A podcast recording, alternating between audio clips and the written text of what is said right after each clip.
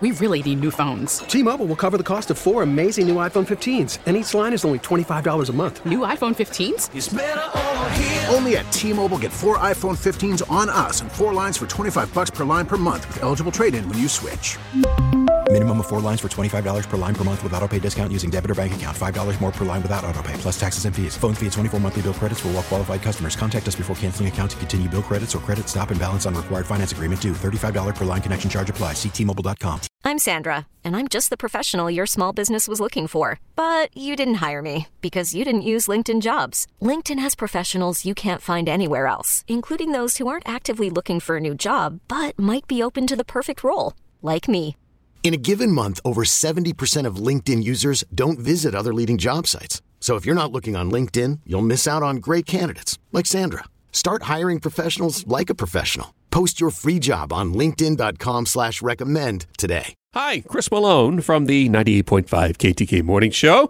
Back with another recap for the show Monday, August twenty-ninth. Here's what you may have missed, or here's what uh, you didn't quite... Did, did you say that, Chris? I, I can't remember. But anyways, all recapped for you here. And of course, I always welcome your feedback and your comments by emailing me the letter C M A L O N E at Audacy dot com. That's A U D A C Y dot com. Despite an unusually quiet August in the tropics so far this year, which is forecaster said it's a little eerie because, you know, we're at the thirtieth anniversary of Andrew, and um, that was the last year when Andrew hit. It was the last year that we've gone through such a big dry spell of not having a named uh, hur- a hurricane in the Atlantic Basin. We're kind of at that point as well. But this was kind of interesting because you tend to think Florida is, because of Andrew happening thirty, uh, thirty years ago, that Florida does have its fair share of tropical and hurricane weather, which is true. But when it comes to the cost that these storms Um, uh, um, the damage that they cost, uh, Florida is not number one, not number two or number three. Number one on the list, according to FEMA data, is Louisiana. And I got to say, it's probably the worst time for the, to, to take this because, you know, Louisiana last year got hammered with four storms, including Ida, which caused about seventy-five billion dollars in damage. They say per resident in the state of Louisiana, it will cost one hundred seven dollars per resident for, to pay for hurricane damages.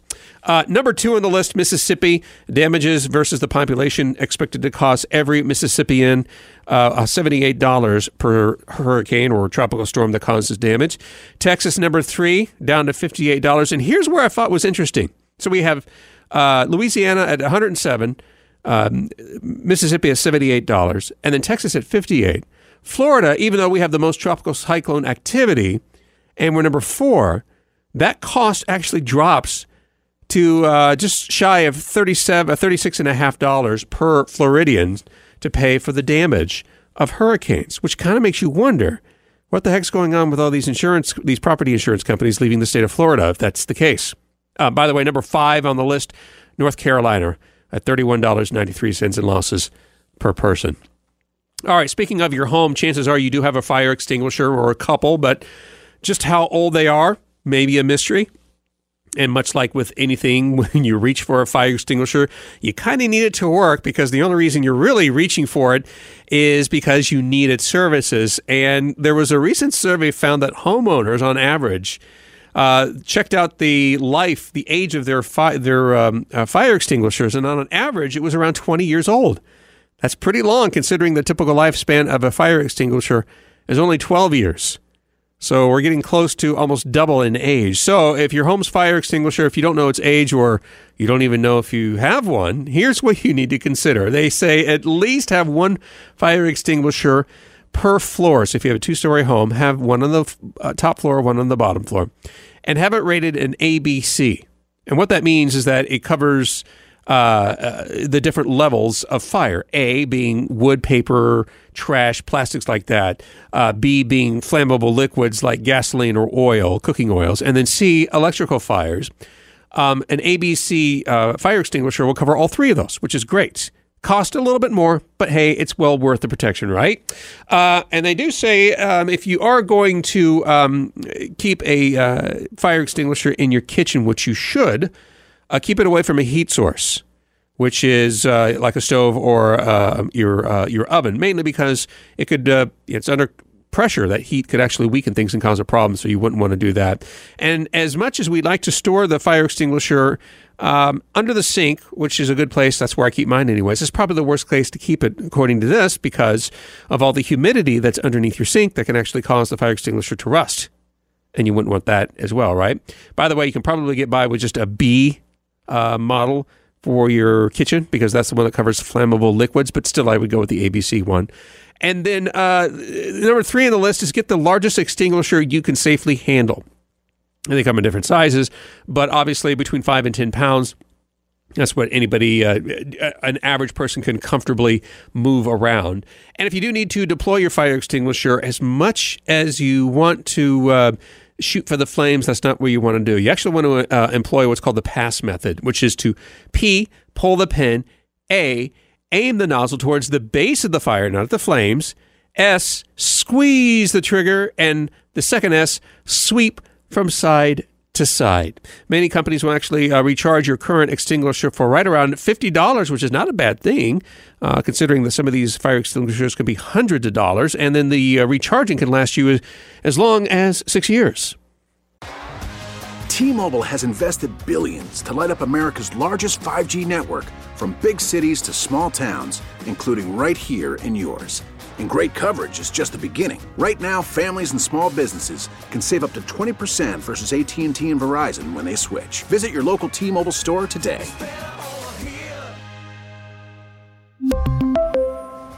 Plan savings with three lines of T-Mobile Essentials versus comparable available plans. Plan features and taxes and fees may vary.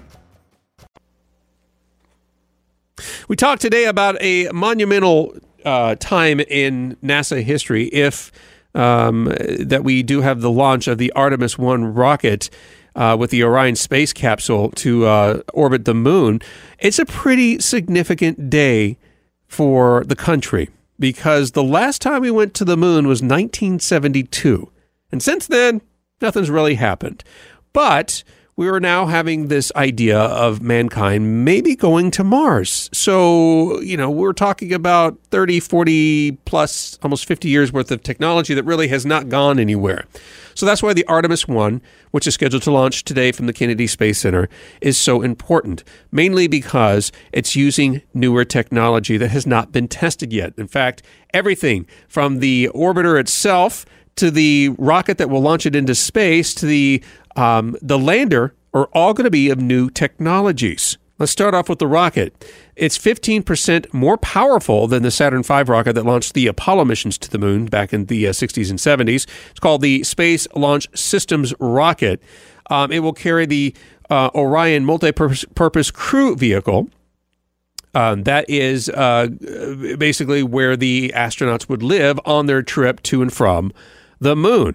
That has never been tested. In fact, the Artemis one will have three mannequins strapped aboard the Orion and record the data as uh, it launches and heads. Takes six days to head to the moon. It will circle uh, for roughly about eighteen days and then another six days for it to come back into uh, to Earth. It'll take roughly forty-two days after launch to splash down off the coast of San Diego. Once that's been complete, Artemis two will be ready to go. That is basically the same mission as Artemis one, but will contain uh, three U S astronauts, one Canadian astronaut, to launch sometime in twenty twenty-four. I think they're shooting for May. And uh, they will do basically the same thing. They will circle the moon, uh, and then they'll come back to uh, to the Earth. Artemis three, on the other hand, that's when we will employ the Orion spacecraft, which will um, be on top of the S L S rocket, and we'll actually use the Starship human landing system. Remember Elon Musk launching um, the Tetless with the astronaut into space? That was kind of the political stunt a few years ago. Gosh, a decade ago, I think. Um, and now it uh, it's now developed into the uh, to the Falcon, which is the SpaceX project. Now he's working on the Starship human landing system. That's the one that's going to deploy from the Orion onto the surface of the moon. We're doing all this as a dress rehearsal for heading to Mars. I don't know if you're aware of this, but there's actually a law in the books that says the U S will have a human on the surface of the planet Mars by twenty thirty-three. Isn't that exciting? We actually are just as exciting as to the generation that had a, uh, a human land on the surface of the moon. To me and my generation, because I've always grown up with someone being on the moon. Uh, there's stuff on the moon that we launched. Um, this is very exciting because Mars is so full of science fiction in my book, and and so far away, but really kind of close, and it's the next big step in, in human exploration of our of our galaxy. All right, stop overthinking your running shoes. It is true. Um, there's all sorts of things out there. There's minimalist shoes. There's stability control. There's carbon uh, foot a uh, uh, uh, uh, uh, uh, carbon foot plate in your in the shoe. Um, There's midsole softness and shoe drop. What does all this mean? Well, it's a lot of marketing. And, and you know, you got to hand it because um, there's been uh, one person actually kind of put all this together and say, hey, what's going on with all these shoes? Uh, because do they actually protect our, our feet? Because that's kind of what a running shoe or all shoes are, are designed for. They're designed, first off, to protect our feet. Secondly, for comfort. But if uh, that comfort sacrifices security, well, it's not really a good shoe, and vice versa. So there was twelve-foot studies that were reviewed. They looked at over eleven thousand participants, and they looked past all the hype, all, and they kind of looked about the safety of the foot in the form of running shoes. And here is this, the, the, the factual data. It doesn't really matter if the shoe is for minimalist or stability control or soft midsole or a shoe drop. It doesn't matter. As long as the shoe is comfortable, not only to your foot, to your knee, to your back, to your hips, that's the shoes you should go to. Because there's been talk about the minimalist shoes, about how when they originally came out, these are going to be the better shoes because they would help you run the way you're supposed to. A lot of people run by putting their heel first and then their toe. But if you don't have a shoe, how do you run? You run actually on the balls of your feet. And that was what the minimalist shoe was supposed to do. Then there was research that came out and said, well, no, no, that actually is bad because that causes your knee and joint pain and back pain and, and hip pain. And come to find out, through all of these twelve-foot studies and eleven thousand participants, there was negligible on both sides of it.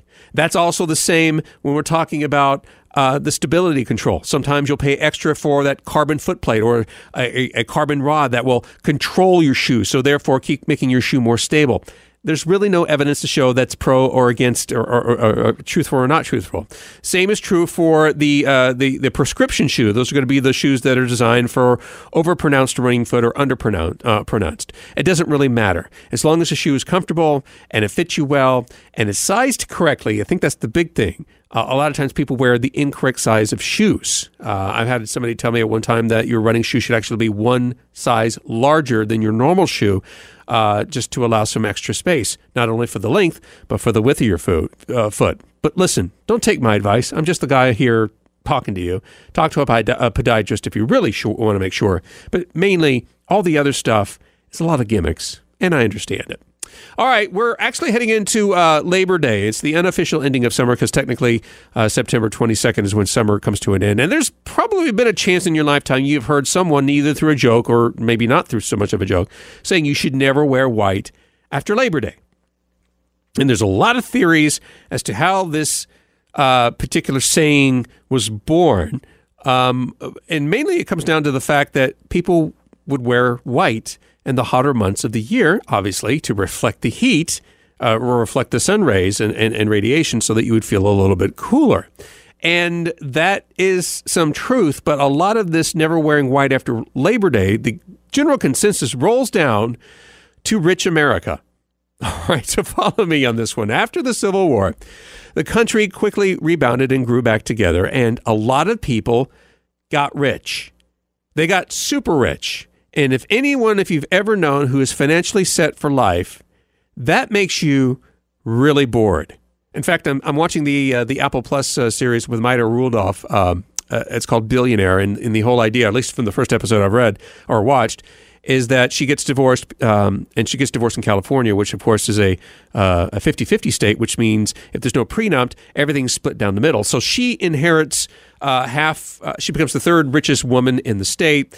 And she is just kind of bored where she just does fun stuff. But, you know, as rich people are, they get kind of monitored by media and uh, it hurts her charity. And that's as far as I've gotten in the episode. But it does point to a point. I got a little distracted in this in the story. But it comes to the point that America's super rich got bored back in the uh, eighteen sixties, seventies, eighties, and nineties. And they, in essence, implemented rules for fashion because, well, they had nothing better to do. One of the rules happened to be, oh, you're not going to wear white after Labor Day because that's a summer color, and Labor Day is the unofficial, it's the official ending of summer. We're going to say that because Labor Day became an official holiday in nineteen twenty-four. And all the way through the nineteen fifties, it was the common practice that you should never wear white after Labor Day. It was a fashion rule made up by the rich that somehow trickled down to the not-so-rich. Things started to change, though, in the nineteen fifties because people started to to, uh, to to buck this trend. When, in particular, one of them was Coco Chanel, who her signature color is white. So she wore white all the time. Um, and uh, that's kind of what things started to change. Not to say Coco Chanel was instrumental in this, but that's when fashion started changing to really just pissing off your parents, irritating your parents beyond relief. And follow me on this one as well. This is my own theory, okay? Uh, rather than the rich indicating where our fashion trends were, it was the younger generation irritating their parents with fashion choices that made their parents angry. And if you think about this, your grandparents were annoyed when your parents wore ponchos and had long hair and had jeans that were so tight that you literally had to lay down on your bed, grab a pair of pliers, and pull up the zipper in order to close them. Ask, I'm sure you ask your parents how it made their grandparents upset. And then you, your parents were annoyed at our generation. We had the dirty hair, the saggy pants. We had the tube tops. Uh, you know, we looked like we just rolled out of bed. That annoyed our parents. And if you think about it, if you're a parent today, what's annoying with kids' fashion today? The gender-neutral clothing line. All the pronouns. These are things that are designed just to annoy you as a parent. And you know what? We did it to our parents. Our parents did it to their parents. And I think the younger generation, they're going to be annoyed by their kids and their fashion choices. At least that's my theory anyways. And then finally, we talked about Kit Kat bars um, really coming to a, a pivotal point um, for vegans. Because as you know, with a lot of candies, there's milk chocolate. And if you're vegan, well, obviously you can't uh, have milk chocolate because that contains an animal product. So after two years of marketing and research, uh, Nestle says, for, says they formulated the world's first vegan Kit Kat bars, known as the Kit Kat V, or for vegan. It's dairy-free chocolate. It, so in order to replace the creamy taste and texture that customers are familiar with the, with the milk chocolate, they substituted the milk for a rice product. And they took them about two years to make this plant-based formula. It is now on U S shelves. It's not the first candy bar marketed towards the vegan lifestyle. Uh, let's see. Uh, Cadbury did something back in two thousand one. So did uh, Hershey's. They debuted the oat milk chocolate bar. Cadbury did a plant bar. Now Nestle's doing it with the Kit Kat. Probably will trickle into other candy bars. Um, and as all new products are, they generally cost a little bit more, about twenty to thirty cents per bar more compared to their milk chocolate counterparts. But if you've loved the Kit Kat bar and you've gone vegan and you've missed your Kit Kats, now you can have them. How nice is that? So there's the show for today, Monday, August twenty-ninth, twenty twenty-two. I'm Chris Malone. Always welcome your comments and feedbacks. You can email me at Chris Malone, or rather C Malone at odyssey dot com. That's the letter C M A L O N E at odyssey dot com. That's A U D A C Y dot com. T-Mobile has invested billions to light up America's largest five G network, from big cities to small towns, including right here in yours. And great coverage is just the beginning. Right now, families and small businesses can save up to twenty percent versus A T and T and Verizon when they switch. Visit your local T-Mobile store today.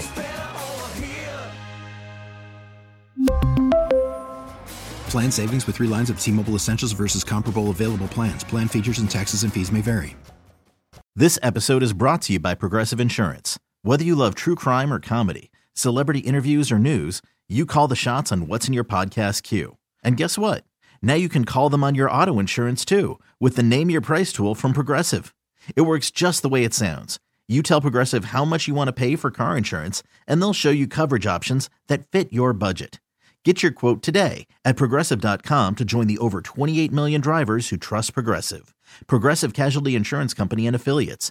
Price and coverage match limited by state law. Spring is a time of renewal, so why not refresh your home with a little help from Blinds dot com? We make getting custom window treatments a minor project with major impact. Choose from premium blinds, shades, and shutters. We even have options for your patio, too. Blinds dot com invented a better way to shop for custom window treatments. There's no pushy salespeople in your home or inflated showroom prices.